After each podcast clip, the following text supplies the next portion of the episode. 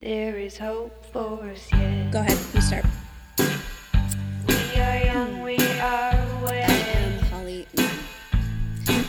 There is no time for mistakes, no time for regret.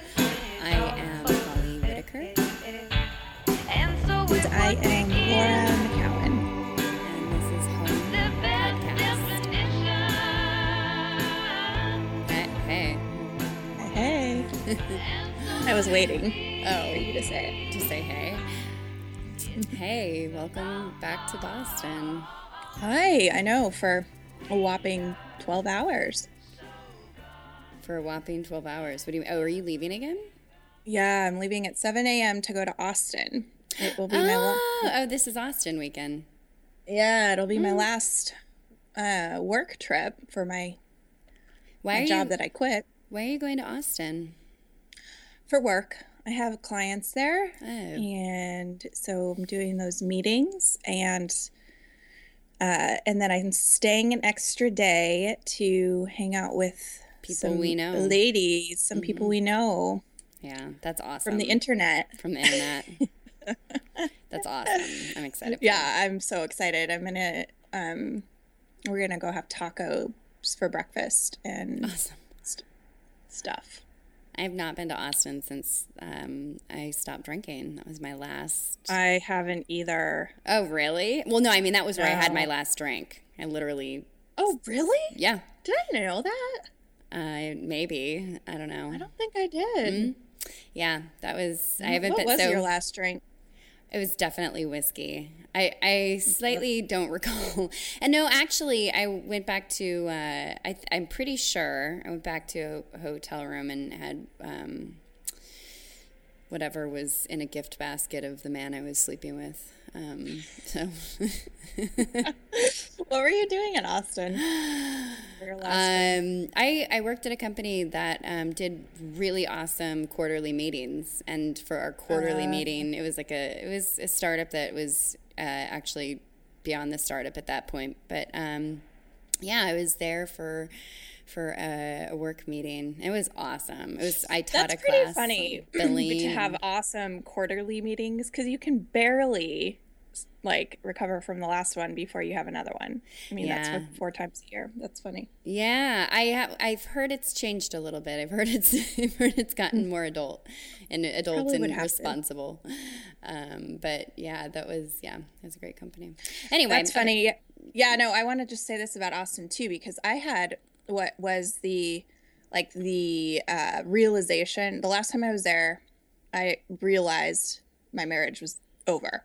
Like while I was there, and I had it was at for South by Southwest, and it was one of those. It was it that trip is so burned into my brain for so many reasons. I was drunk the whole time it was just i was so sick like coming on that plane back and you know a month and a half later uh, was when my husband moved out so i haven't been there for since all of that you know Yeah. so it'll be interesting but i'm excited i i i kind of cringed and looked away every time south by southwest came up for the past few years or any time austin came up because i loved my like i went there for several years and you know it it's a great place i really love is. love it but i you know had such like a burned memory of the last time and i feel i'm excited to to have a new one yeah, I know. I know exactly what you mean.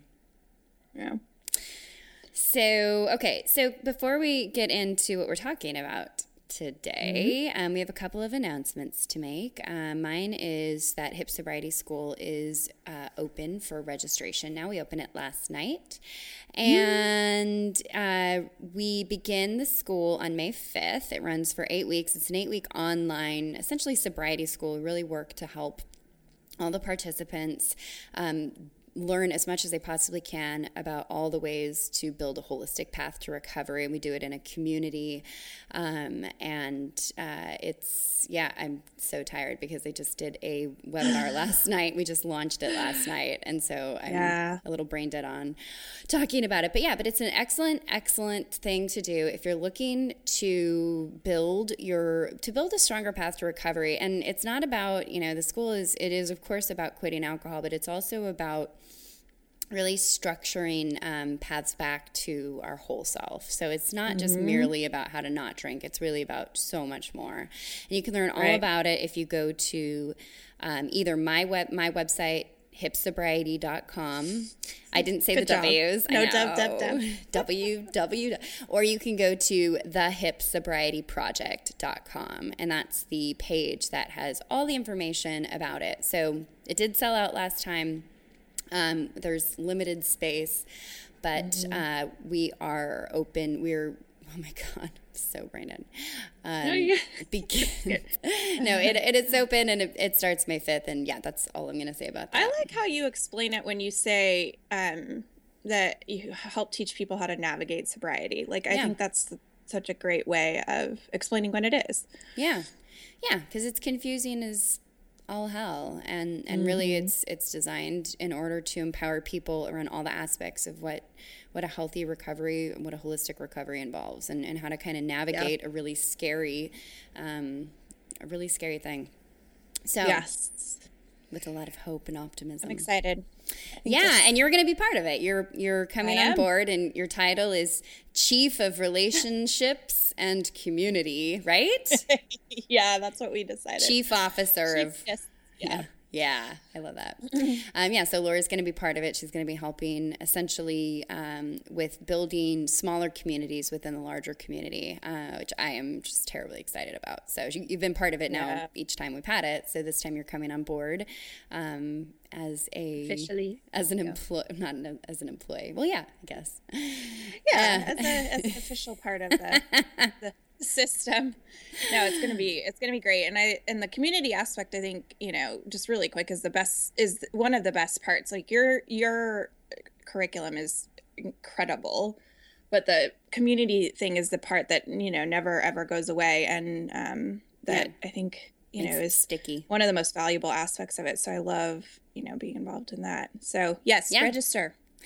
Yay. Okay. And then the next announcement is Yeah, so I um I did a my my first workshop in April. My first yeah, my first workshop. I'd been teaching yoga for a long time, but my first 3 hour, you know, bigger workshop I taught in April and it sold out in Boston and it was it was great. I mean, I loved teaching it and it um, from that sort of the the theme that bubbled to the top um, both being my favorite thing to talk about and one of the things that the participants and the people who attended wanted to talk about the most and sort of dig into was fear. Uh, you know the big macro concept of fear but how it plays out in our everyday lives and how to you know our relationship to it and how we uh, navigate it um, because is that it is always there. And so we i'm doing a workshop focused it's a yoga based workshop. It's focused uh, it's called um, working with fear and manifesting change. And it'll be th- this one will be at september 24th it's all on my website and uh, register. There's there's 40 spots. So it's these i like to keep small um small-ish. And you know the studio only allows for so much too. But i'm going to try to be teaching these that theme uh, in a bunch of different cities. So stay tuned for that. I'm so excited. Yeah, that's your jam for sure. And I think I'm going to try and come out for it. Uh, I just get I back from hoping- Rome. I was hoping I say that. know, I know. I get back from Rome September 11th, I think. Um, but I really want to come for it. So, well maybe you just make a pit stop oh, for, for you might two be a little weeks. anxious to go home we'll see, we'll see. yeah. All right. So, um, let's do it. yeah um so what happened last week though because it was the, Oh yeah, yeah. this only this it's the second time we we haven't posted a work uh a No, pod. it's the first time we haven't. no we missed one or we were late one week We were late. Right. We were late. But Yeah. no, we've never Okay. missed a week. We missed a week because essentially we were interviewing for our third part of the eating disorders.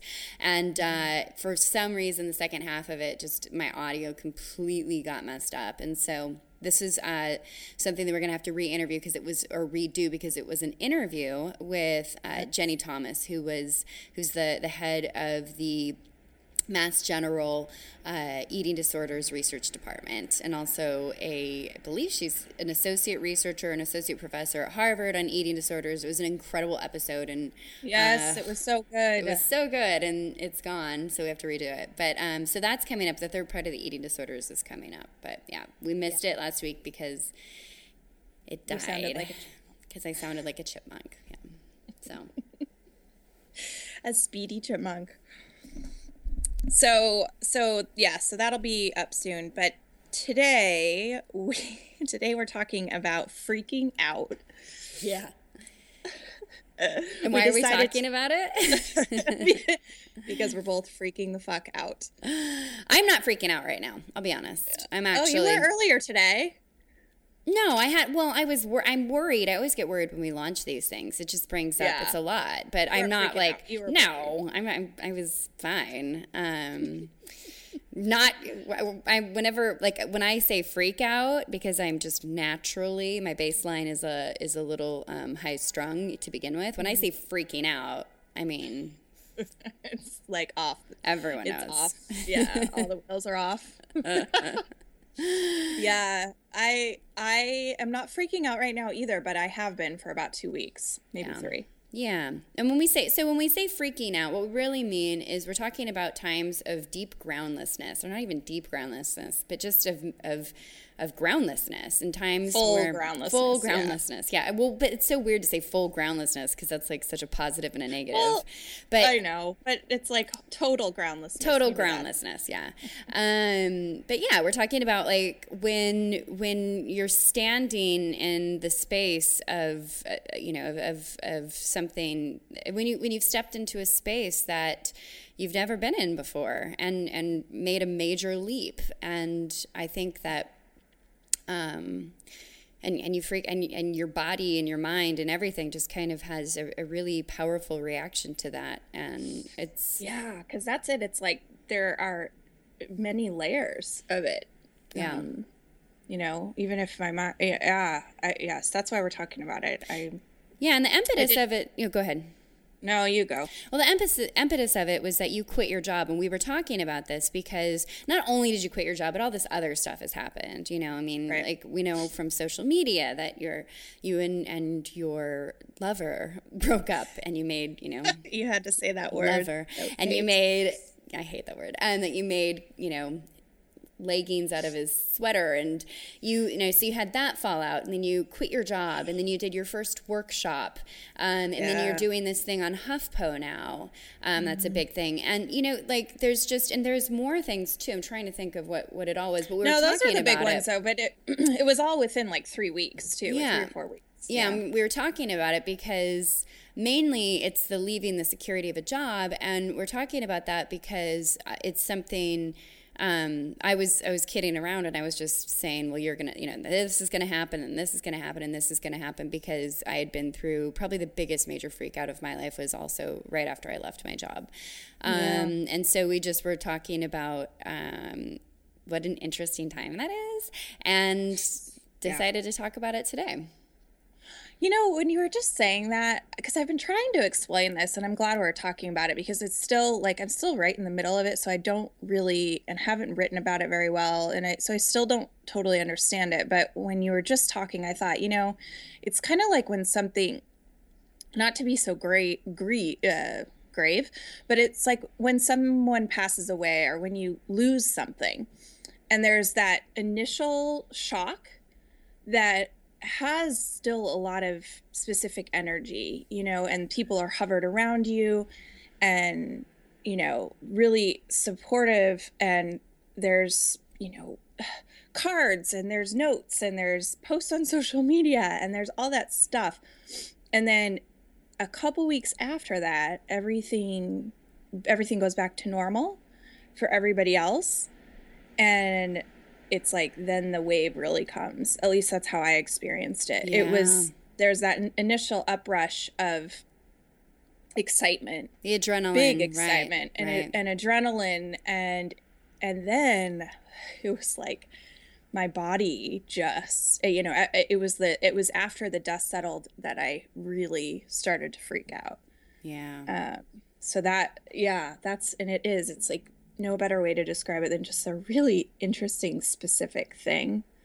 Yeah. Um yeah, it is. It is a very that's a really yeah, it is a very interesting and specific thing. I can feel it's hard to talk about. As we're going through this, I'm finding like it's hard to talk about because there's so much to it, but at the same time, it is you know, I can think of, you know, the exact times when when I was afflicted by this like major freak out of Mm-hmm. um, of it's kind of what have I done or what's going to happen. It's the uncom- it's being uncomfortable in a void. It's standing in empty space. It's like watching. You know, it's that place in between where the I think it was and I don't know who said it, but like it's where the ground has fallen out. And you haven't moved into the new ground yet. It's just uh, it's Oh, well, I know what I think of. It's Mary Karr said in Lit that there, like when you first get sober, there's the initial like uprush of relief that you haven't, you know, you're not like exploding anymore, but it takes a long time. Like it's jarring, you know, if you've been in the dark to like look at the sun, it's jarring and it takes a while for your new equipment to become operational. yeah. and that's it's similar it's also very similar to how i felt in early sobriety really really similar and how i felt when my husband mo- moved out or you know when i got back from austin we knew our relationship was over but he didn't move out for two months like that in between time um it's the same exact experience it's the same feeling and it time. is Yeah. really hard to explain There's so this we're gonna try Yeah, well, there's this. Um, the quote was Nancy Levin. It's honor the space between no longer and hold on. Um, Honor the space between no longer and not yet. And then there's also a quote that's um, that that Marion Woodman put together, which is we usually need to leave the old without any promise of the new, and need to spend time as forest dwellers just surviving. And I think those I love those two quotes because they really kind of capture it, which is you move out of one thing, and then you haven't moved into another thing fully and that's what that's to me what groundlessness is that's to me what groundlessness is and it's so uncomfortable so uncomfortable It really is. Why is that? Is it like our identity? I think. Well, I mean, because it's because it goes against human nature, right? There was Yeah. something that I was reading last night when I was doing the webinar, which is it comes from Buddha brain, which is humans humans survive looking. There's three distinct things that humans do in order to ensure survival, and one is one major thing is stability. We're always seeking balance, right? We're always seeking to have things that um, that keep that give us a sense that that everything is in balance and we're secure. The second thing is we're always looking we're always avoiding opportunities and approaching threat or no no no approaching opportunities and avoiding threat. And then the third Yeah. is we're always seeking to establish our identity right? Like our ego our separate Yes. selves is such a big thing. So when you do something like this when you move from this place of like i know who i am i know what i do i know who my people are i know like i mm-hmm. know all of this i you know i know how to avoid discomfort and seek things that feel like they're secure when you basically are throwing the three things that humans do in order to ensure survival out the window. You're changing your identity possibly destroying your identity you know possibly Yep. burning your identity. You're moving away from the things that held you up and the security that held you up. And you're and it doesn't and it's and and and unknown seems very threatening.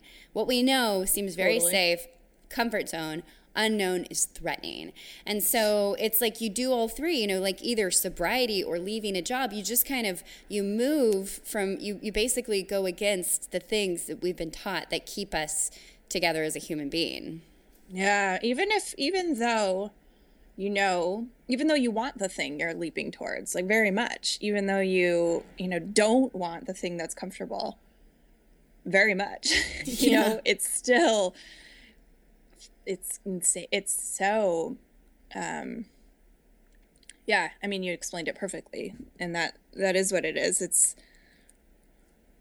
I love that Nancy Levin quote. That was like I forgot all about that one. and It's um, the best way to describe early sobriety that I found. Yeah. And the best play and the best way I think also to describe what we're talking about, which is mm-hmm. leaving something familiar, like leaving a job, right? And not just leaving a job for another job. That's lateral. Right. A lot of times it's very lateral. But we're talking about, you know, and even though that has its own set of scary things, but we're talking about, you know, what you did just a month ago and what I did, you know, a couple years ago, which is is is really leaving the security of a paycheck health insurance, a community of people going to the same place every day, having to set an alarm, having to like abide by rules, and then moving into this place where all of a sudden you're the one making the rules. There is no schedule, there is no paycheck, there is no Right. community. you know, like it's just it's moving from a defined set of circumstances to a complete blank canvas, which is um yeah. Which is yeah and, and you know new like all kinds of new fears come up you know for me and i know you i think said this i don't know if you felt this way but i definitely felt feel scared of my because of my history right? I i don't rel- i don't trust my own self-discipline very much. I don't um you know i'm not like a, a great uh, structure person. And so to rely on myself to do those things is really scary. Um, and it'll you know it requires relying on sort of a, a new person that i have only recently established myself to be to be. Yeah, or accepting my my because i you know i i in in my drinking you know i was thinking about it today. When I had my daughter, you know, I successfully took my daughter to Colorado and back from Colorado. And there were, you know, we had to make flights and, you know, be on time when people said, you know, told us that where they were going to pick us up and all those little things that really used to just um, send me into a spin. You know, I uh, half of it would fall apart for sure. And we landed today, and I'm thinking, you know, my phone is charged. I can call um, my ex, Alma's dad, and have him pick us up and tell him exactly where we are. And I'm just so glad it's like little things like that that I can be counted on now. Yeah. But that is really recent, you know? And so building a whole thing that relies on only recently established, you know, new patterns and um, knowing that I don't have to have it all like perfectly figured out and I can ask for help and things like that is is part of the really really terrifying piece for me. Yeah. So, I, can we just say, like, so we're talking today about freaking out, but I think what we're really specifically talking about, and I, I kind of, just to kind of focus it, I think maybe just both of us talking about um, the freaking out that came with uh, leaving our jobs, also leaving our jobs in somewhat newly established sobriety, because I think that that's really like an easy, like, because we could go all over the map with this, but I really like that Right. because we've both done it. And what you just said is so huge, which is you're not yet fully established in this new thing that you've created, and yet you have, you know, kind of made this really big, huge change. Um, that on some way you're not, you know, like I know this so well because I felt the same exact thing. I was nine months sober when I left my job, and I, you know, and and oh, and left my job to start a company about sobriety. You know, nine months sober. And I felt so like I felt like there was no way I could go on any longer doing what I was doing and Yeah. so ready for it. But you're exactly right. When I did that, when I made that move, I was just like, oh my, like, what am I relying on here? What an, like, when, like, what an idiot, you know? What an idiot to, like, just have these newly established things and then put all this pressure on, on that foundation, you know? Yeah. It's huge. I mean, what you did took takes so much balls. It's not even funny. But it also it's was. almost ridiculous. It's almost totally ridiculous, but but it felt like it had been and i know this is true for you and we'll say this like it seems really it does seem silly but it also at the same time didn't feel like i could make it for one more day i first of all i had been planning it for the whole time you know i've been planning Right. it while i was still drinking um, because that was when the that was when it you know became apparent that that something needed to be done. Um, and then the other part of it was that I wanted to leave so much earlier, and so did you. I mean, I was you know I was putting myself out in every possible way I could and trying to make it happen before it happened. It couldn't have come soon enough. And looking back on it, I mean, I was literally a week a week off of pot and cigarettes when I quit. A week and you know and and it was just this this but it was also uh, there's this this other part of it too which is that i was also really um, sure of myself in a in a way that I'd never been sure of myself before. And I know that you feel this way about yourself. You see something, you're like, I know I can do that. I know I need to do it. I know my heart is screaming at me that I need to do it, and everything is telling me I need to go. Um, and you, you know, and everything, and you're, you know, but at the same time, what you did, same for me. There had to be a trigger point. There had to be something that was like now, like a sign and a and a Yeah. way, and that happened for both of us, right? It happened maybe too soon on some level, but it's also, I think, in perfect time. Yeah, too soon and too too soon and not soon enough. Like I I mean you how long had we been talking had you and I been talking about, you know, me leaving my job. I mean before like even before we became that close, I don't think you ever saw me in the position that I was in, you know, like you you were like, "Well, of course you're going to do this thing," you know? Yeah. It's like a foregone conclusion Yeah. almost um so it is it's it's one of those weird paradoxes of having felt like you've been leading towards it for however long maybe your whole life um but also being not qualified ready in in so many other ways Yeah. That's exactly So- right. yeah so are we do we want to talk about tell talk a little bit about because you've talked about it but not really talk a little bit about what that not the circumstances necessarily that led you to leading you know to to get to the decision to make your leap but what the freaking out felt like after um after that Yeah, I mean, it's kind of the same thing. There was like at the beginning of this, so what it looked like was I, you know, I, I quit my job in January on January 27th in 2014. I was I was in New York and there was a triggering event for me and there was no plan, but there was also a clear indication that I could no longer do what I had been doing. And so, um, what it looked like at first was the same thing that you're describing, which was there was so much around it. First of all, that you're leaving or you're doing this, you're really doing this, and the, the attention that came from this. And then there was also um, just a period of excitement and also like this sense of security that I had a long enough leash to kind of figure out how stuff was going to go um, and to figure out what I was going to do.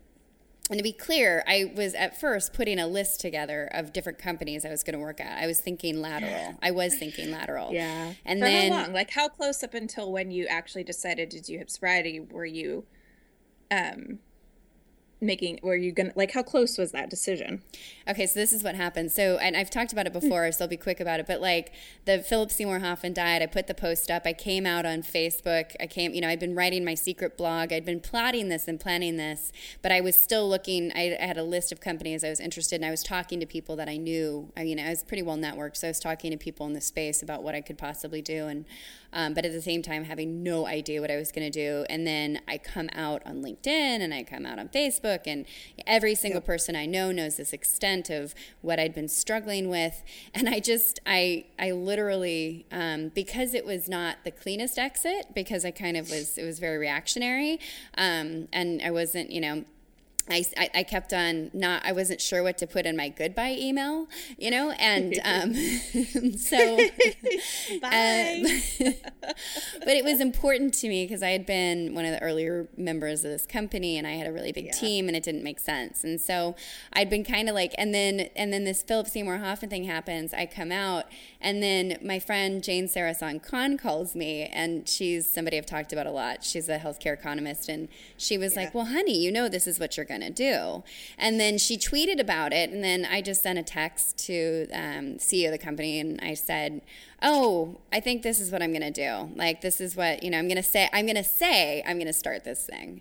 And my last email, my um, Megan, who now works for me, who worked for me at, at the last company I worked at, but now works for me at Hip Sobriety, one of my employees there, now my right hand woman here, um, she sent me the, the, the email that I wrote that said goodbye. And it was like this, it was like this Joan of Arc moment of like, I was born to do this. I'm leaving. Like, I worked at a healthcare company I was read like.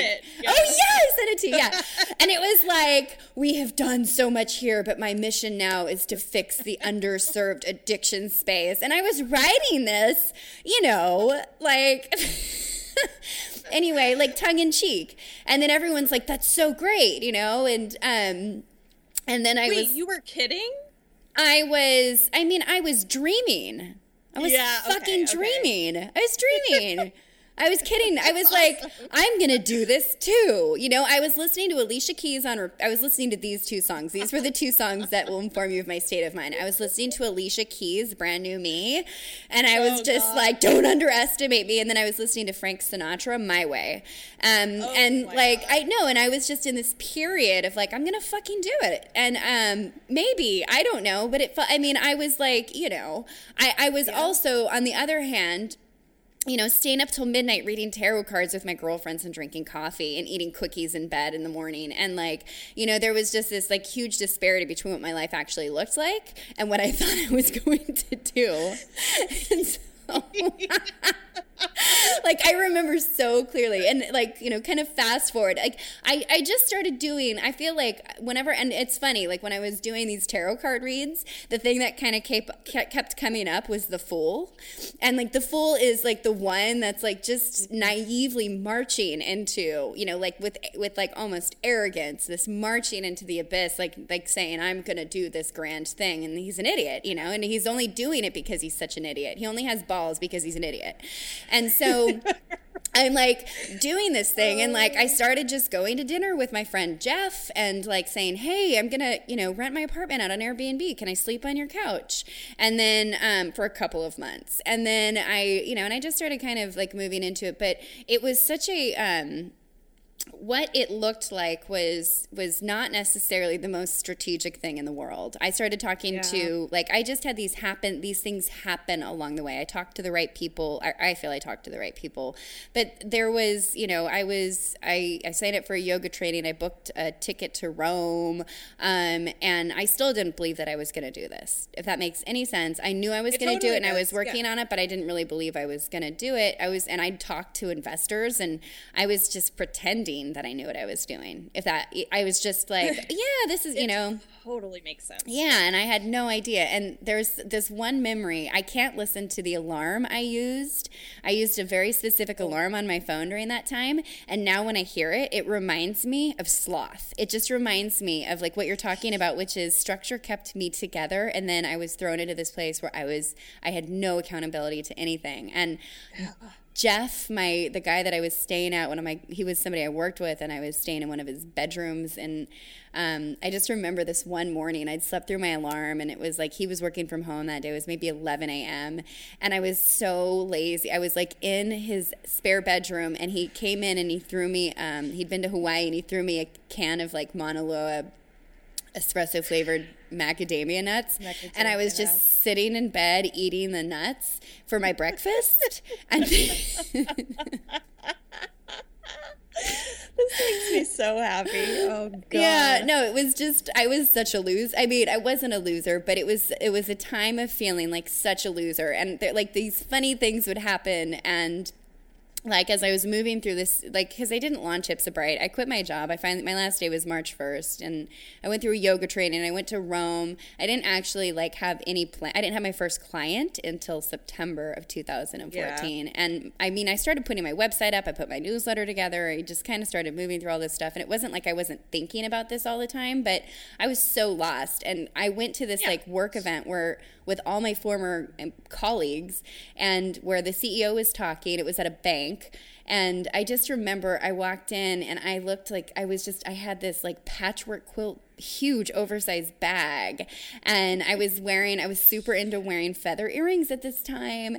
And I was just like sparkly and like, you know, and I walked in and I before had been totally a director at this I know. But that's it. I was I had been a director at this company and I had been doing something important and then all of a sudden I'm like walking I'm like, "Yeah, I'm in yoga training and I'm blogging." And God. Yeah, So anyway, yeah, it was just um what I'll say is that's what you asked what it looked like and what it looked like was it looked like it looked like uh, it looked like a, it looked like one of the women from Girls. I mean, that's what it looked like. I mean, I just I Oh my had no direction. I I had direction and I was moving forward, but it felt like there was no direction. It felt very sloppy. It felt very loser-ish. It felt very lazy. It felt very um I don't know. I mean, it just it, it felt weird. Like It- everything, probably Yeah. everything all the time. Like you're speedy and you're lazy. yeah. and Yeah. you're i mean i'm just as you're saying this i mean a lot of times and it could be it could have been totally foolish but a lot of times like this foolishness this great foolishness also looks like you know it looks exactly the same as great bravery i i honestly think that sometimes it's just like how we hold it in our own minds um because it could it could have been really stupid and there, you know there are many times it, it, you just it's just i don't know what that little it doesn't look that different you know those two things don't Yeah. look that different Yeah, and there's Uh, I do want to say one thing just to like not downplay it because there was another part of this that was huge, which was I had conviction. I might Yes. have been I might have been a total slob. I might have not showered. I, you know, I was it was when I was having a lot of sex with that other guy that we that I, I blogged a lot during the time. It was you know, it might have looked like a mess, but at the same time, if I were to be talking to you about it during that time, I was talking to you about what I was gonna do. And I was talking Oh, to you about like totally. Not you but i'm just saying like the person in general. And there was there was conviction behind it. And i was talking to one of my girlfriends about this the other night because i was telling her because i never really tell people like what my ultimate plan is and my ultimate goal is. Um Yeah. you know and i i know the healthcare space really well and i have an i you know i have i have um, intelligent ideas about what i want to do. And i never really talk about it. I was talking to one of my girlfriends at dinner the other night and telling her about it because a lot of times some people are like oh that's a cute blog you know? And i was telling her we were talking about eating disorders and we started getting on this and i just kind of like i, I said this is what i want to do and i went off and then i said i know it, it sometimes i feel like i'm playing dress up when i say stuff like that. Sometimes i feel like this little girl who is like cute and just saying like oh i'm going to change the world or whatever you know like whatever high aspirations and i said i know it sound i I feel so like silly saying that. I feel like the shoes are too big. And she said but that's how things like really magical happen right? Because that is how things really magical happen is when we are stupid enough to really believe that we can do crazy great big things is when we dream really big. And then we actually have the faith in ourselves to back that up even when it doesn't look like you know totally. It well it's all based on i mean and it's it's what i mean. It's not it's not you know it, it's not stupid. It's only stupid because we live in this world of measurement and like construct and all these things that are mm. supposed to have paths but it's really pretty pretty brilliant. I mean i remember when you when we first met i think one of our first email exchanges you said i'm going big with this thing. I didn't really know what that thing meant Yeah. but I'm going big with this thing. Um, and I just believed you. I didn't, you know, because, and not, not because I hadn't heard that a thousand times before from a thousand different other people about a thousand different other things, but you can tell when somebody has conviction about, about whatever it is, you know? yeah and uh and and that's that is the difference i don't know i i absolutely know what you mean i mean i think it's just hilarious and so important for you to say too that it looked really ridiculous and you know at times. And i mean it, think about how we started this podcast. I was laughing the other day about someone asked me if they could post one of our pictures of, me with the ice cream cone in my daughter's like closet. Yeah. Um, I'm like, sure. I mean, it's not that different from what it looks like right this second when we're recording. yeah i You know, it's not. well i am sitting at a new kitchen table I've basically just moved floor. to my own little desk in my room, but I have no bra on. I'm in my pajamas. oh i don't have a bra on either Yay! I will probably eat ice cream later, yeah and you know, but yet everything is different. Everything is different from you know, a, um nine months ago when we started this. Yeah. So- Yeah. So um I want to talk about like um what is so so what is freaking out? Like to get back to the point of it. Yeah. I kind of want to I want to just kind of go back over what I just said and just talk about what the freaking out looked like and then I really want you to uh-huh. get into what your freaking out has looked like in the last couple of weeks cuz this is one of the mm-hmm. important parts of this is, is is that I've been through this and I know this game. I know this. And the conversation mm-hmm. came up because I was like, "Oh, you know, you're going to have this." And so um for me during this time, during this time between today and this time being like, you know, in January 2014, almost 2 years now, over 2 years now. Um what freaking out looked like for me happened in those periods of time where the money started to run out, and um, and also long before the money started to run out. But when I started to look at the money running out, when it didn't really feel like I had much of a plan, and when it was, Yeah. it became, oh my god, what the fuck am I doing? And so my freakouts, there were, I would say, all of 2014 was one long big freakout on some level. But the specific freakouts that I'm talking about what it felt like for me was again waking up every day and not having like not having that structure and and also mm-hmm. being account being res- being the one that was accountable and responsible burning through my retirement you know? I burned through my mm-hmm. retirement and then I also i you know racked up a significant amount of credit card debt doing this and i cashed out all of my stock options from the previous company i'd been at and i went through my you know what i mean? I burned through so much cash and there was this like feeling of pressure between what am i fucking doing with my time? Why am i not seeing something from this?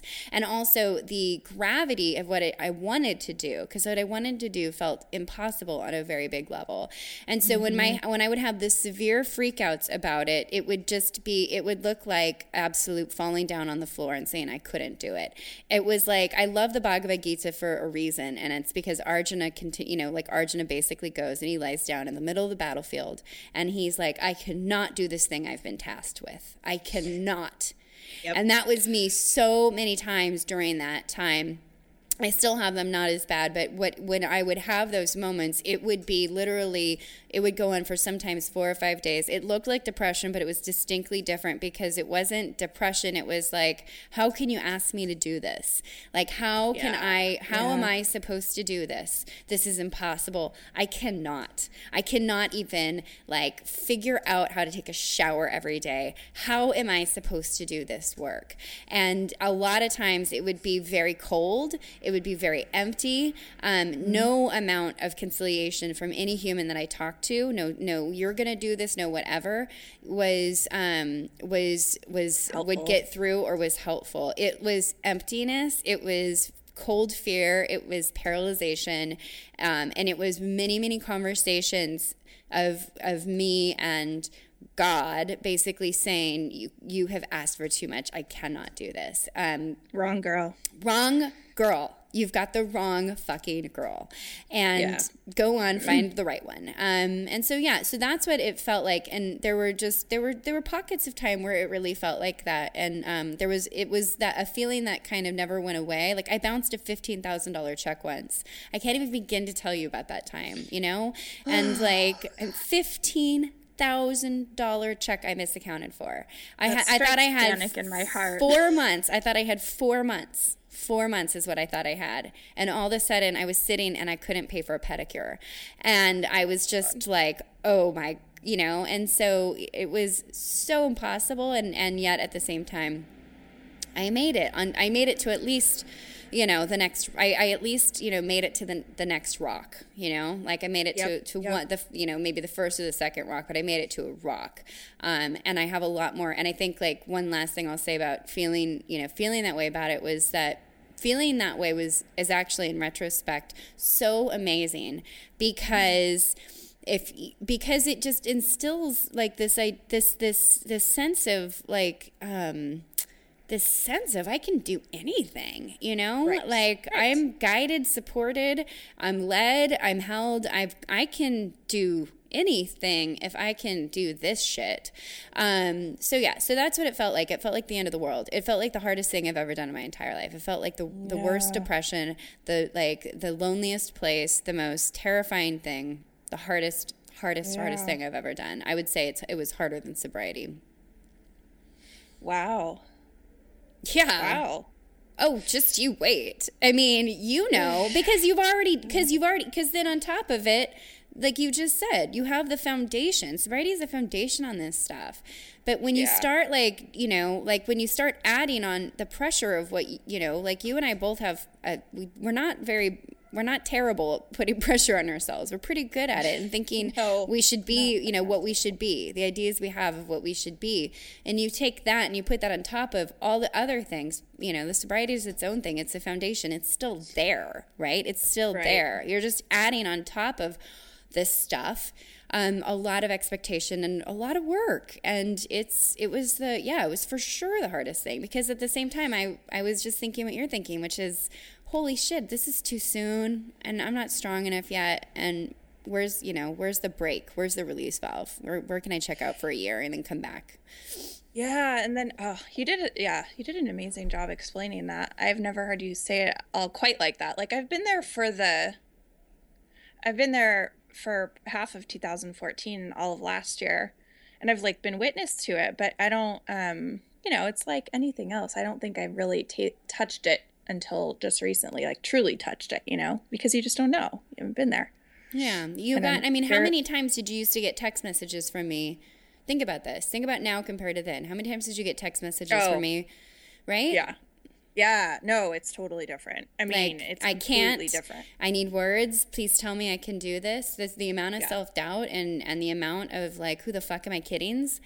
Was um Right, and it's so hard because the other, like you, like you said about no amount of you know words from other people, is huge because uh, that you know that is where I think the real like burn and um, sort of alchemy takes place is when there are no, there is nobody else, you know, be that can do it for you and that can live through it for you. It's like between you and God yeah. you know and there's there's no there's nothing there's nothing else there's no nothing anyone else can say or do um, for you to bring you through it and that's such an amazing place I, i've been there not in this it's fucking awful and terrifying it's the most painful thing but it is so i, I mean i've been through it with other things Yeah. I've been through it with motherhood. You know, I mean, you describing what you just described is how motherhood feels and felt. Um, felt especially in the beginning with a new baby, um, and making that transition, and how it feels a lot still. yeah. You know that that same groundlessness, that same sort of just complete dislocation. and um, also the end of the line being with you. Yes, yes, exactly. Exactly. And being, you know, I feel like there my motherhood experience is also chopped into two parts and this is sort of what we want to get to as well is the pre-sobriety and the post-sobriety, right? Yeah. And so and being fully present for it as a so, being present as a as a sober mom is a whole different, you know, it's a whole different thing too Yeah. but you explained it like super well and and it's you're so right it's different it's far different than it used to be with you uh, in terms of just the, the growth there you know not that you still don't go through days and phases and hours but it's like it's a different place It's a different place. It's not as deep. It's not Yeah. as, and it's not as, um, it's not as deep. It's not as unknown. I know the territory now. I really know the territory yeah now. you've had some you've had some really good success you've failed a bunch you've had yeah.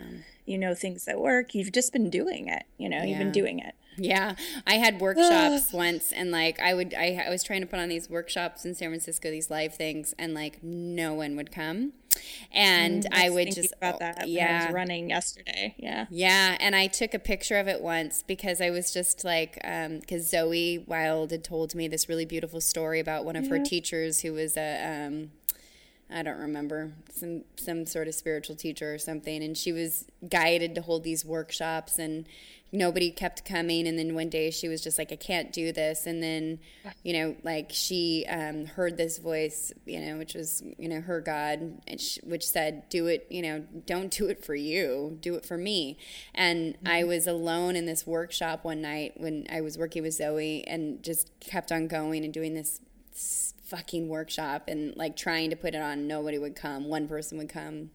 And i took a picture of um, of it and i was like of the empty room. And then um, i sent it to zoe and she pointed out that there was a beam of light coming directly down and it looked like there was a bean in the space. And it's true. I'll show you the picture but um, No, I I'm not interrupting you, even though I know the punchline to this because I I thought of this exact same story when I was running yesterday. It was like an epiphany moment for me, remembering What? you in that room, remembering you in that room, and telling me this story.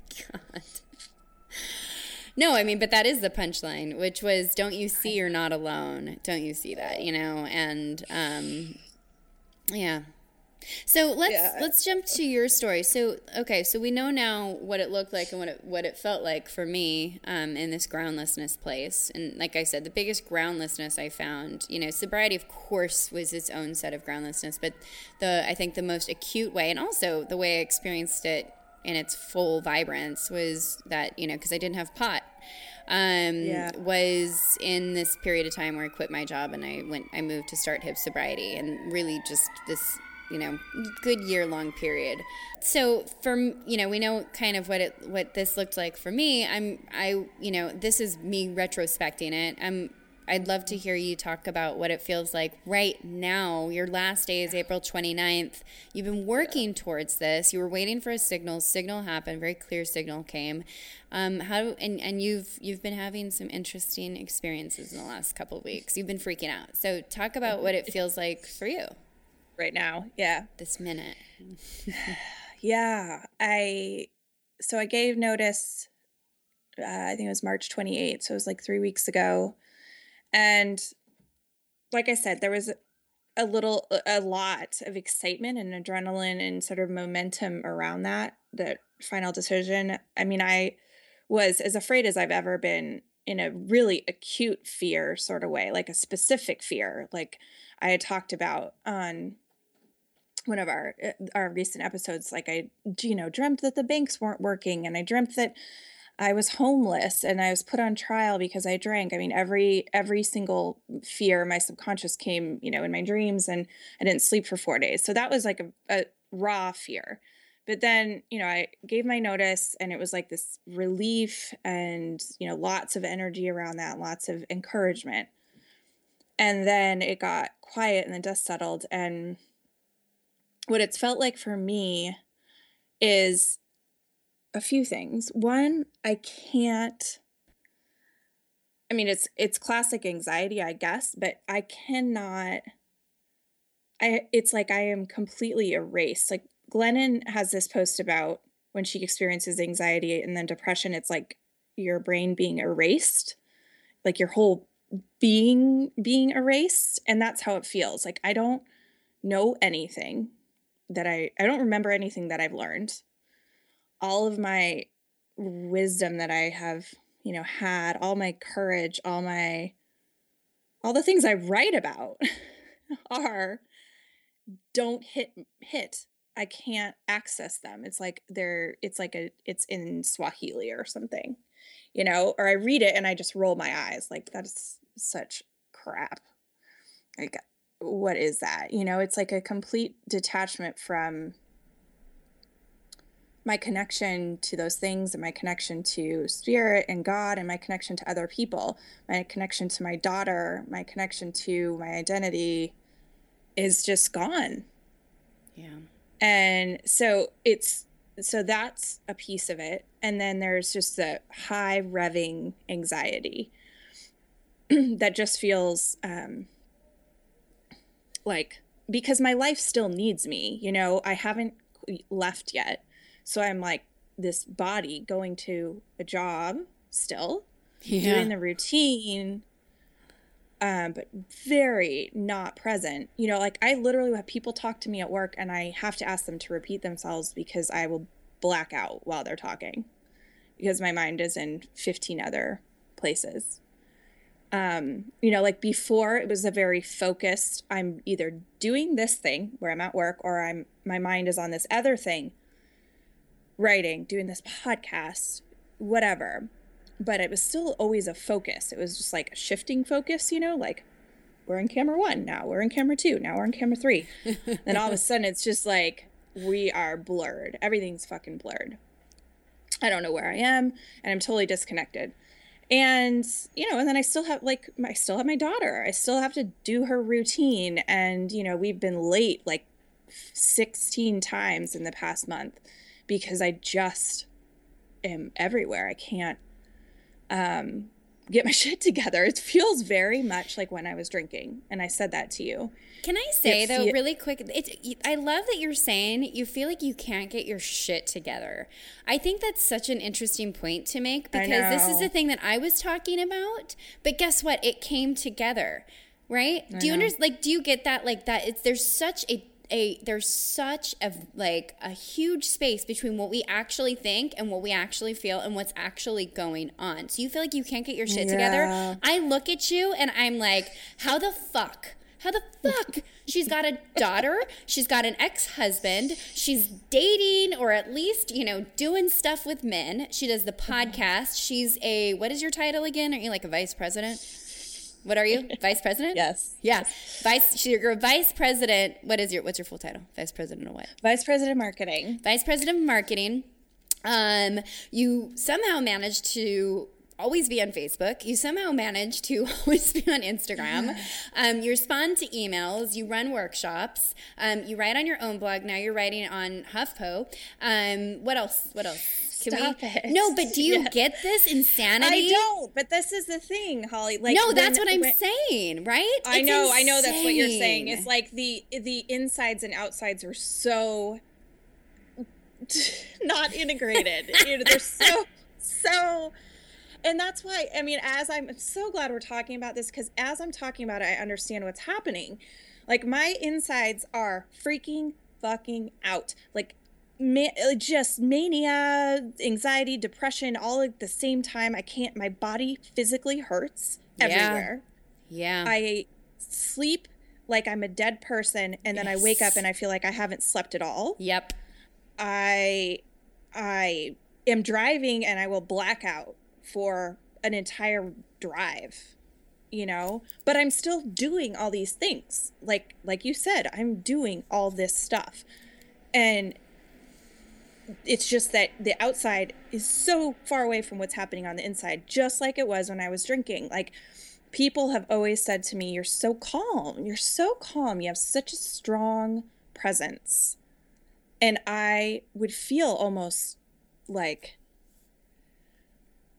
scared of the fact that they were saying that and the way that my insides felt, how different it was. You know, how different it's always felt, how how anxious I can be, how but at the same time also feeling really strong like you said like you you still do have this conviction and you still do have this strength it's just both things at the same time you know you're not we're, we're so many things at the same time and this at in this particular phase my you know i it's hilarious it's it's hilarious that we can do that i can do all this stuff and still feel like i am i don't know what is happening But I had I had another point with it too. I really had it. My, and and you're exactly right. I mean, you caught the point that I was saying. But I think another point that that I don't want it to be lost, which is that a lot of times it's not even that it's the disintegration.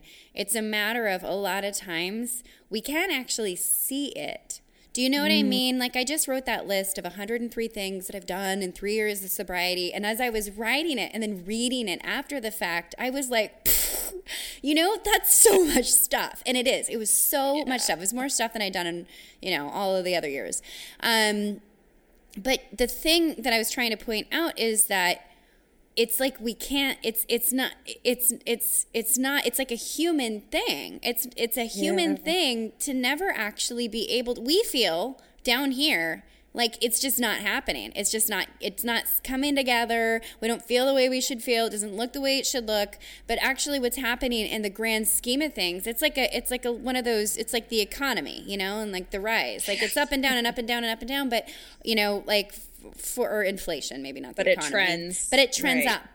And it's but we can't see that because down here it just doesn't feel like we think and i want to say like it's because it doesn't look like and it doesn't feel like what we think it should look like and it feel like. And i think it maybe should look like a fucking mess i think Yeah. like maybe and this is where we we'll talk about this later on the things we've taken away but i think like maybe it's not just a matter of doing it better or pulling it together or integrating the inside with the out i think maybe it's a reconditioning of thinking maybe it doesn't have to look perfect or feel perfect maybe it can be a mess right? Yeah, I know. I know. I yes, you're so right. You're so right and that's the the that's the the thing I forget and this is what I realized on my run is that when it is in that place, it is really painful and there is no way out. Yeah. It's just through. You know, it and I can again the most and it, you forget that though every single time you forget that every single time I've been in this place before, not this exact circumstances, but I've lost my identity several times, yeah. Specifically with being a, becoming a mother. Uh, that shifted my identity with not with being married and then not being married and going through that separation and divorce. Same process. And getting sober, same process, but it feels like the first time again and that's like i that you when you said to me the other day you you said basically this and i was so like what the fuck What? you know like our egos try so hard like i was trying so hard to it's this it's like you you try to work through it you know you try to it's just a struggle Well, It's you fight struggle. against it. You don't want it. Fight Nobody against wants it. You want it. You want out of it. You want to fix it immediately. You want to find the magic key. You want to, you know, basically like it's hard to be a fucking mess and just let and just be a mess it's hard it is. it's hard in our world as as a human being it's it's it's not how we're built like you said and it's also hard when my world actually does need me you know like the people in my life specifically my daughter rely, she needs me to not be off the wall you know and so there's this there's real things that are calling me back you know yeah. and But it's also not how we're conditioned. And I think that's a bigger part of it, which is like, it's this we have this idea in society that we're machines, right? We have this idea we should be able to get, and there is something to be said about habit and ritual. And I'm not talking about that. I'm talking about the fact that, as like in general, we do believe that all human beings should be on some level a machine. We should have, you know, be able to work 40 hour weeks to 50 to 60, however many people work, raise a family, have a house, not have credit card debt go to the gym, eat, you know, we the expectations that we put on what we should be indicates that we're really machines, right? And so for me, it was a matter of like the the hardest part for me was and and I the sleep thing that you said. Oh my god, right? Like when you Like s- where you sleep pass out? forever and then yes. Yeah. I slept my first time. I was so used to like 6 to 5 hours to 4 hours of sleep and I would brag Mm-hmm. about it. And then when I was in Italy, I left I left for Italy in, in April of 2015 and I went to I went over, you know, and the, I got there. I, I I didn't sleep on the plane like I always do. I had a full day right when I got there. I went to bed. I got on the 5 a.m. train. I went to Florence. I hung out with friends all day. And the next day, I had my alarm set for 5 a.m. and I slept through it. And I woke up at noon. And then I and I wrote a piece on this called something like "The Genius of Lays." Oh God, that was I don't know if you've ever read it. You should totally read it because I wrote it at the height of this. But I slept through and I woke up at noon and like the peep I woke up because the people at the Airbnb were like, You're supposed to be out of our house. And then from there, every day I would set my alarm and the same thing would happen. I would sleep through it by hours. And then my roommate like called me lazy. My roommate and my family oh. got on Skype and they were like fighting with him. They were just like, Gabrielle, she's not lazy. She's the most productive person we know. And I was mm. like, thank you for backing me up, but I wasn't. I was like during this time and there was this there was this like this this thing about being about not being able to step up, uh, step up and do the things that we think define us and make us good humans. And for me for years Yeah. the thing that had defined me and made me a good human was I was highly productive. And then that went out the window and I was sleeping and I felt like I could sleep forever and I didn't know where to start. And I was reading you know the startup owner's manual and like Oh, just oh my god. Don't ever read that the had to be the don't worst fucking ever read the startup owner's manual. But like, you know, it was it was just but it was such a mess. But you the the honest to God truth is I needed it to be a mess for the stuff to come out that had that came out and for me to have the room to make all the mistakes and to do the trial and error and to kind of go through that period I had to be a total mess which was perfect but the only thing that made it not perfect was I hated it and I hated myself for not being perfect I know, right?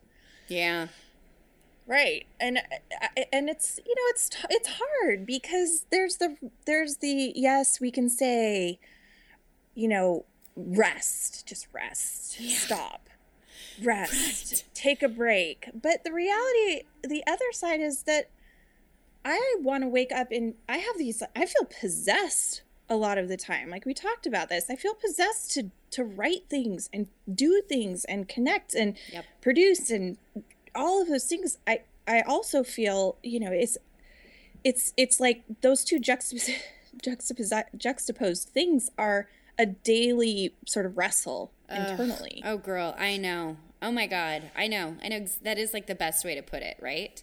That is the best way Yeah. to put it, which is that we should have this, like, we should be able to just rest, right? Like, we, there is this, like, there is this space that we need to create and, like, to, to kind of relax into. But at the same time, you are, you're a woman possessed and you have something really important to do and something important to share and you know it and it won't let you sleep and it calls to It you. won't leave me alone. It won't leave you alone. It just won't. And it's so funny because I was going to ask you, do you remember the first, like one of our first, our first conversation happened in August 2014 because I know, because Yeah. I was on a megabus on my way to LA to see my sister after yoga training.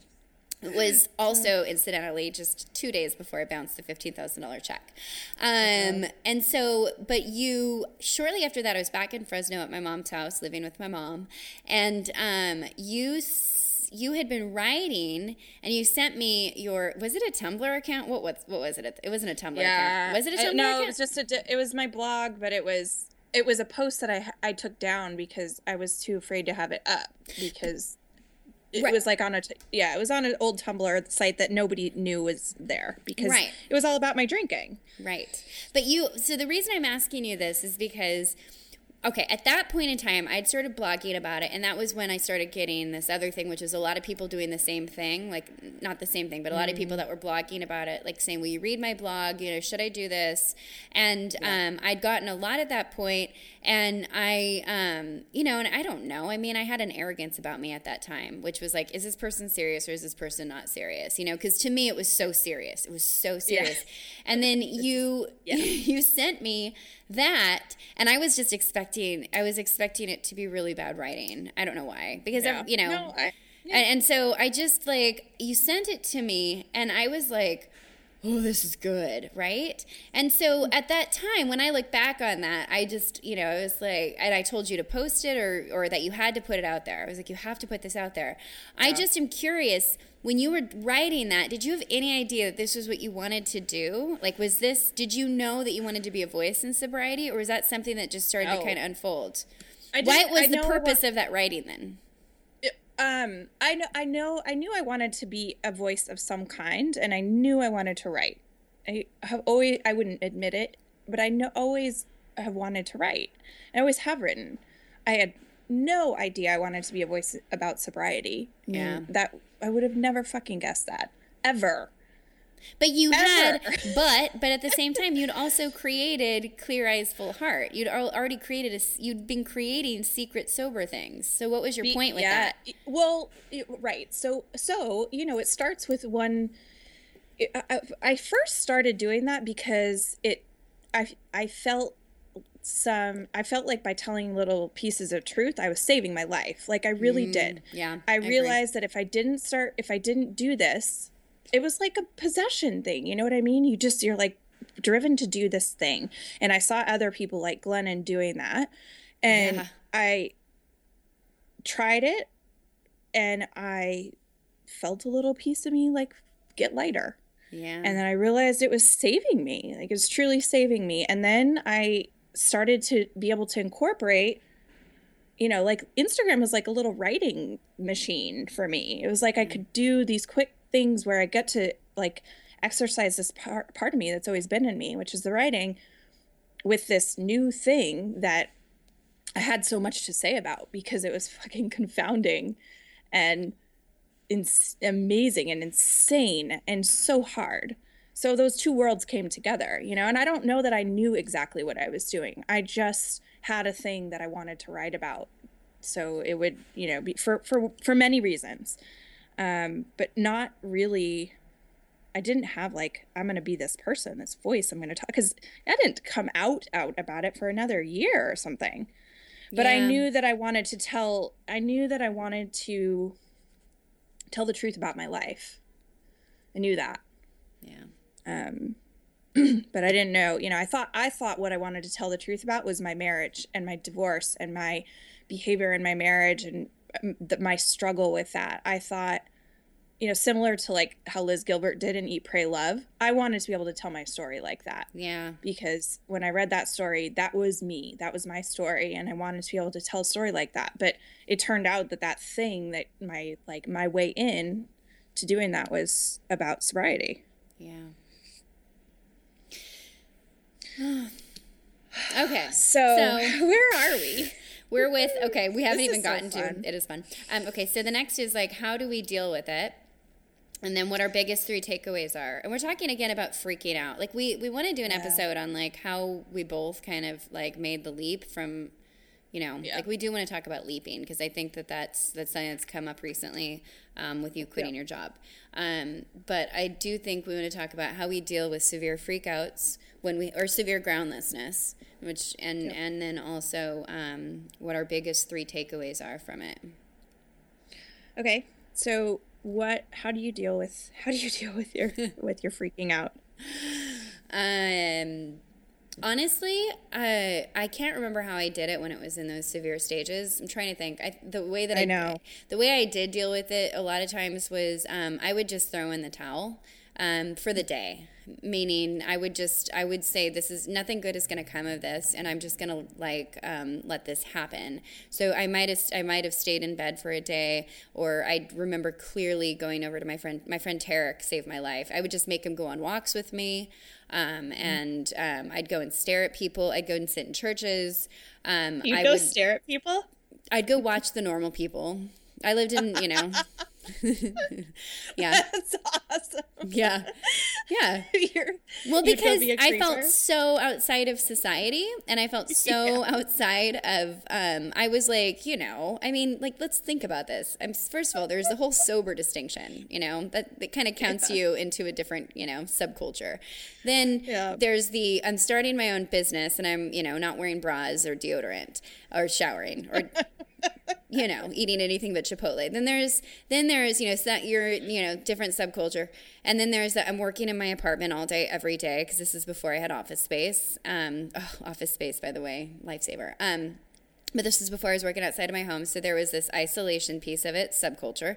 Um, then there was this um, not having a normal paycheck um, and couch surfing, and then there was um, also oh yeah, and my my mission, my business, my my business mission is to um, is to talk about you, you know my like my deepest darkest stuff. So I'm a confessionalist, and everyone knows about me. And then Well, also and I want to like, change together, sobriety, right? right? Yeah, yeah. And, to I want together when you feel yeah. Right. And so there was this like um I felt like like the um the only woman in the world in some in some great ways and very outside of society. And and I didn't always feel that way. I mean, when I was around my friends or when I was in I mean, it was I'm not saying that, but I just felt very like all I talked about was sobriety and addiction, and, and that was you know and it makes people very uncomfortable and all sorts of stuff. So I felt like a lot of times during this period, like I was um, the only woman in the world, and I wanted to be normal. I mean, believe me, like there were so many times where I just wished I had a, you know, I worked on a co- at a coffee shop or you know, did something that was just um, easier. Um, anyway, so I would go and look at people just because I wanted to remember that like people that normal life was still going on. If that if that resonates at all, I wanted to make I wanted to see does. people living life and um, and watch them because I felt like I was not doing that.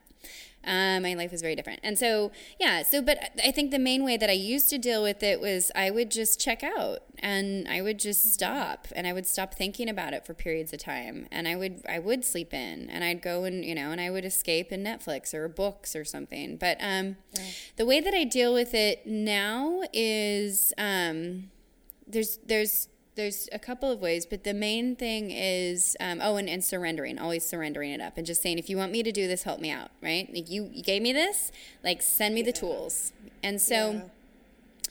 Um, the way that I deal with it now is first of all, I do the same thing, which is I let it ride out, but I also, uh, I also, I'm trying, I'm going to try and put this into words. Um, I also feel, oh God, this is so hard to say, but I feel like because of my beliefs and my, um, like, you know, my connection and I, like, I believe in multiple lives and I believe that this, that this is why on some level, this is why, not on some level, I'm not going to try and, you know, make this sound appealing or, um, soften the blow. I feel like I'm here to do this work. I feel like I'm absolutely fucking here to do this work. And so, for instance, when I do something like last night, I put myself on, you know, for two hours on a live stream and I talk about addiction and, um, and, and do all this really scary stuff. Instead of going, oh my God, who am I?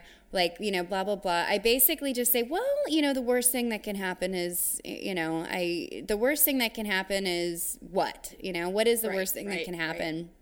And there's really no worst thing that can there's really no there's really nothing there's re- when i say Yeah. what's the worst thing that can happen um, if i try and i fail there's really nothing and i feel that way because i feel like god again this is really hard to explain but on some level i just feel like i'm here in this life in this body to do this work on some level and i'm just going to keep on being guided and supported in a way that I am in the right ways and that i'm going to follow the right cues and that and i care more about being out of this life and coming and knowing that i did everything that i could do to do what i thought i was supposed to do than i do about about not enjoying it, not having a man, not having, you know, not making enough money, not, you know, I care so much more. And I go back, I don't always, it's not always omnipresent, but when I get in those moments of like, I can't do this, what the fuck am I doing wrong, girl? I go back and I say, what would I say to myself if I was past this life?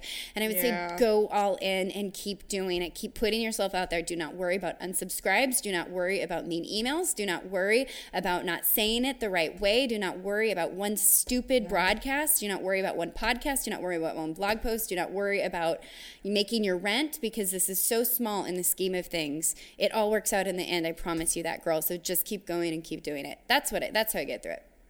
Yeah, no, and and that's you did an awesome job explaining it. And don't you think it's because you've gone all the way to the end of your fear that you Yeah, can do that? well, you know, so you've like far, yeah. gone all the way to the end. Uh, So you know, far. so far. So far. Yeah, Believe Yeah. me, there will be. The, it's endless.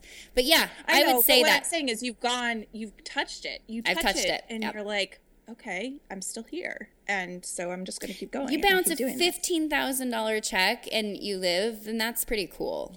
I, it, Yeah. the, the craziest thing, the thing that always like kind of reminds me of this is that I've almost run out of money so many times. It was on a date in, in um, December. My rent check bounced, and I was on my date. Just I had explained it to the guy I was with, and then I was Oh, looking at my gross. email, and he saw over my shoulder, and it was an email, and it was titled "Rent check bounced," and um, which was fun. And I was okay. I was just laughing. I was like, "I'm gonna be okay." I, you know this. You remember this. I was like, "This is terrifying," but I'm also I know I'm gonna be okay. Like I knew I was gonna be okay. There is this feeling, but you go to the end of that fear. Money is one of the scariest things, and you Yeah. go and you keep touching that fear, and you survive, and you keep doing it. Yeah, there is like a there comes a point I think when you get that close to it, you keep doing it. There comes something that's like um, hyper. Um, oh God, it's like a um, it's a, not hyper vigilance, but um, hyper.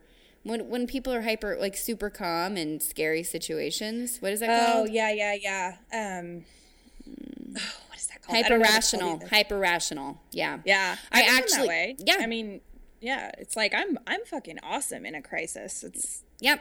great. Yeah, and so that's what kind of the end of the fear is. Is when it actually really all the like the worst fear is like thinking all the things are going to happen, but then when all the things actually happen, when the man leaves that you thought would never leave, when the Yep. um when the worst when the worst email you could possibly get comes, and the person says the thing that you like never wanted anybody to say, when when the you know the money runs out, when um you know when when you're forced to the end, actually that's the biggest that's where the biggest release is, and that's actually when when I find my jam, which is kind of at the at the end of the spectrum. And so when you start when you actually allow yourself to go and touch those things, you're right. It does. It's just I've yeah.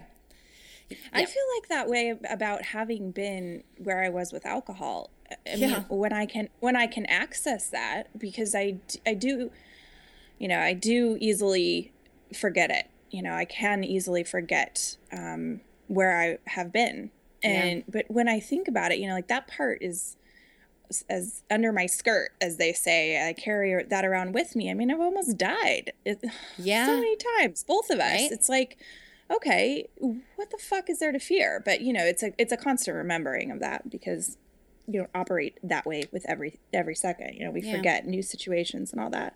Yeah. So I think you explained it awesome. How, and um, how do you deal with it? How have you dealt with it in the last couple of weeks? Um, What What have you yeah, done? I mean, the way I've dealt with it in the past couple of weeks is not really. I, I'll say the way over the the course of my you know the last 10 years and the way I've dealt with and this is pretty brief but as you're talking I kind of figured it out for myself too.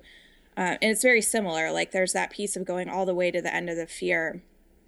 And what I find there what I find there is my connection to God spirit whatever my wisest self I call it God. And it takes a lot of resistance and fighting and pain and struggle to get to that place. But it's like when Pema says, when you just let it all fall apart, there is a great clearing in that. And that's where I got it. It happened to me yesterday, finally, after however, you know, a few weeks. I went running, and that's another thing I do is I move my body. I've learned that that is like my number one way to to work through things is to move my body. Um I it's there's a clearing. It's like all the the fears like you touch all the way down and it's just I remember this is between me and God. Like this is just me and God. I don't know how to explain it either.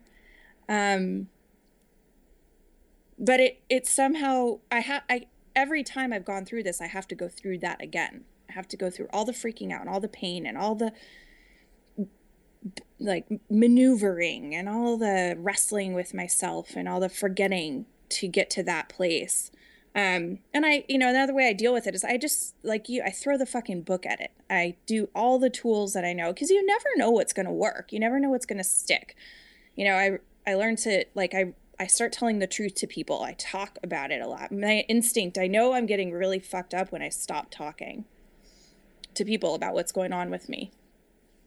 Um so I do that, you know, I I realize that and I and I do that. But yeah, I can I don't know that there's any one way that I can or you know, few ways that I can say that I deal. It sort of just looks like this insane, insane, messy, messy, messy, messy, messy process until I um pull out that last string or whatever pulls out that last string and I let it all fall apart. And then it clears. Um yeah, I don't know how to better say it than that. Are you there? I'm here. I'm letting you talk. That's You just just that's just the sound of me um, being patient. I don't know how. uh, That was a terrible explanation. I kind of want to start it over, but I don't know how. to No, I don't think it was I terrible. No, I don't think it was terrible at all. And I think like the beauty of it is you're actually talking about it in real time. And I'm talking Yeah. about it like with this wise 2020 perspective. You know, hindsight is very easy to talk about. Being in Yeah. it is very different. And so I think that's helpful to people that are listening that, you know, like to hear what it's like in real time and also to hear what it feels like, you know, when you're not in it. Does that, you know, I think that's Yeah, important. totally. And I'm doing the, you know, I mean, the the the thing, like I said, there is something that keeps me connected to sort of everyday life and routine, and it's my daughter. I mean, I, I kind of focus on what's right in front of me with her, and that's something I resent when it's happening and I don't feel like it, and something that I adore and cherish when I, you know, also, always at the same time. Both of those things. Um, so one question, or not one question, but just to kind of put it while you're still talking about it, um, what do you think right now? Like, what are your three biggest, like being so close to being in, in like an, you know, um, being so close to being in the major, and no, in a major freak out. What are your biggest, your Yeah. three biggest takeaways? And um, I think like what you just said, I think like I would definitely say the first one, which is the bird by bird thing, which is the just the next step, just the thing right in front of me. Just I'll give that one to you. Yeah, no, I, that, absolutely. Bird by bird. Um, next thing in front of me, next moment, next p- cup of coffee, next shirt to be folded of laundry, next, you know, make my bed. Next thing. Um I have to say the letting it all fall apart thing is is one thing I will take away. Um with and I'm not saying it about this experience because I don't know yet, but in my, you know, going through my divorce, going through my sobriety, and going through um, being a mother, I have it's letting it all fall apart is like the idea about what's going to happen if we do that is so fucking terrifying um, that we can't even imagine that it could possibly that we couldn't do it. We could not let it all fall apart. I could not let my marriage fall apart. I could not tell the truth about it. I could not stop drinking. Um, but giving giving up the control giving up the reins is a is the biggest piece that i could say about you know a takeaway and the hardest thing to do. Um, and then the third one is this has come from Rob Bell uh, recently, but saying like you've never done you before, you've never done this life before, and I realized like I'm you know I treat myself like I should know how to do these things. I should know how to navigate. I should know how to do this day. I should know how to do this situation. I should know how to talk about it like right now i feel like i should know how to talk about this but i just don't fucking know i just don't know i just don't know and giving ourselves like a major break for not you know not knowing how Not to do it it all figured out. yeah it's and it sounds kind of trite but it's true i just don't know how i don't know how you know how to be a mother before i became a mother i still don't know how to be a mother you know i don't know I don't know the thing I'm going to say a minute from now. I don't know what it's going to look like on the 30th of April. you know? It's gonna Um, look and- amazing and- for at least a week. Yeah. I hope it's gonna be. I hope you're gonna enjoy and celebrate just a little bit. I know. What am I going to do? I'm always bad at those peak experiences. You are too. Like I know. the day, you know, it's like, uh, Eh, I don't I know. Eh. Well, my week leading up to uh, unemployment was the best week of my life. I will say that. Was it? Yeah, because I had oh my god, because we'd started a company. I had worked for five years. I like I had worked for five years with my email on all the time, almost every weekend, and with this like ugh. fear of like you know this pressure to build, build, build, create, and um, and all of a sudden just not being responsible i mean my staff was like i had 20 like 12 i, I don't remember but like over 20 at that point and i just like not having to worry about that shit. And then not only that Yeah. not going directly into another job. I had like this this my girlfriend kate came over i think like almost every night that week where i was at her house. And we just stayed up looking at magazines. And like there's a there was a post about it and like I put, that I put up. And um there was just this like this freedom of oh like oh my god I don't I can do whatever the fuck I want you know I get to like be I get to I be hope I feel that way. yeah fun employment I hope I feel that way. I really do. I hope that I at least have like a day where I where I feel that way. I I suspect I don't know. I don't know how it'll hit me. I I am as I'm approaching the you know, like I'm traveling the rest of this week and it's next week that I'm done. I'm starting to feel little glimmers of freedom, you know, of the letting go. When you see emails come through and you're like, I actually don't have to deal with that. I know I don't have to deal with that it's not on me that I get this little, you know, hit of freedom. Um, but I don't know. I, I hope I enjoy it too. What do you what are what are yours? What are your three? wait what were your three then your three was bird by so bird So it was bird by bird, um, letting it all fall apart, yeah and remembering you don't. You know, this is this You is the first time you're doing you're doing you. This is the first time you're doing you. Yes, and you're figuring it out as you go along. You don't have to have a major plan in your head. Um, how do I deal with big with the big freak out? Or my three takeaways. My Your three takeaways, yeah. Um, I would say the first is um, understanding what's happening is glorious. Um, Mm. Meaning, like, actually understanding physiologically um, and psychologically what's happening, which is that you are doing things that are very unnatural and very um, unhuman, um, which is to, you know, essentially uh, your survival instincts are, are going to, it's like I always say, what the way I always described it is your your mind takes leaps, your soul takes leaps. No, your soul takes leaps, and then your body and your mind have to spend some time catching up.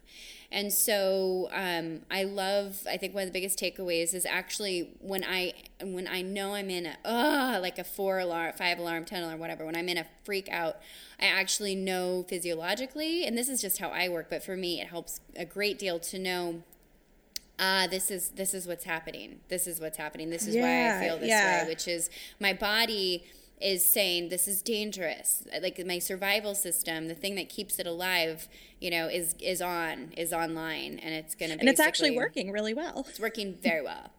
Um, so one I think is just understanding that, and then also because being in the understanding, writing it right, like so being okay instead of rejecting it because that makes it worse. Pushing away and, and not wanting Yeah. um, makes it worse. So the first is understanding and writing. Um, the second is um, is is again like my um, comes from my connection. My love this uh, Emerson quote, which is God will not have His work made manifest by cowards, and so there's this. It's such a good one. Um, it comes from the essay Self Reliance, which is also excellent. But like there's there's this there is this. I would say the um, the biggest takeaway from it is that a lot of times when we're called to do something that causes us to freak out, and that can be anything. It can be that can be quitting drinking, right? And that can be, um, you know, coming out about your drinking. That can be being the different person. That can be quitting your job. Um, but the things that we're called to do, and my friend Steve posted this really good quote too yesterday. Um, Oh, was it the Joseph Campbell one? yeah, let me read it. Um, it is the adventure that he is ready for is the one that he gets, right? Um, so somewhere, some combination between those two things. The biggest takeaway from that is the task, the things that we're tasked with, is not a mistake. It's Yeah. not, um, and that's and even if it feels like a mistake, it's it's okay. Like it's okay to feel that way. It, it's like big work, you know. Big work takes big courage, and to um, to no matter like the biggest takeaway from it is, um, I mean, you and I are still here. I haven't run away. I haven't gone and found another job. Um, I haven't, you know, I haven't like I haven't stopped. Um, and so I think like the biggest takeaway from it is stand in it and stand in your bravery in that it takes bravery to stand in the unknown. It takes bravery to be in the place in between. It takes bravery to be a forest dweller for a while and just surviving. Yes. And it's not a mistake. It's not a mistake, right? It's it is it's by design. So that's the second. And then the third is um Oh God, I don't know what the third. I'm gonna leave it at two. I love those. Those are yeah. I'm not a mistake is a. Um, you need to write a whole thing about that. Oh, okay. Um, yeah, but it's not. It's not a mistake. I know. You're right. No, it's not. It's it's one of the biggest, and it's so empowering to remember that. It's so um. Well, it also takes the burden off of you. Like I expected you to say um at some point um the piece about it's not about you like remembering that it's not about you um, I don't. I didn't expect you to say that right now, but through the podcast, just remembering that, like, because you've said that to me, and I always find it so I've forgotten about that one. such a relief. Like, it's not about you, you know. That's your ego talking, right? Yep. Yeah, and that's that is, and it's also your ego freaking out. I mean, Yeah. part of it is your ego freaking out. So, yeah, this was awesome. We could do this for. That's almost two so hours. Oh my god! I just looked at the Well, clock. I know, but the just so you know, we only have an hour and thirty three on the recording. It's not terrible. I mean, it's pretty bad. It's no, pretty. I love it. We needed it that too. We, used to get so many emails at the beginning that were like, "It'd be great if it could be shorter," and I love that we've just we ignored them. whatever. Well, I just you know, I still I was talking to somebody today, and I was like, I still pretend that nobody listens to this. Um, It's uh, we very- have to. It's very helpful. yeah, we have to. Like, if I thought about people listening, I would I'm always like my Sound friend. even more I skedaddled. know, I know. My friend John wrote me and was like, "Great podcast with Augusten, Augusten," and I was like, "You listen?" And he was like, "Yeah, I've listened to several of them at this point." And I was like, "Holy shit!" What? it always surprises me when the dudes listen. Oh well, he's like, yeah, he's my one of my soul brothers. Anyway, um, Still a dude. yeah, but he's like a, a dude that went with me to get my manicures. I don't know. He's like a Okay. oh, all right. So yeah. So let's wrap it. this was I great. love you. Let's wrap.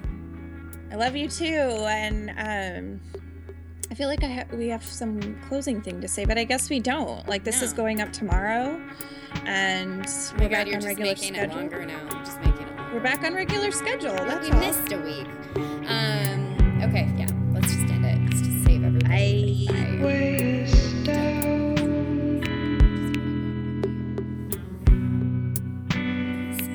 in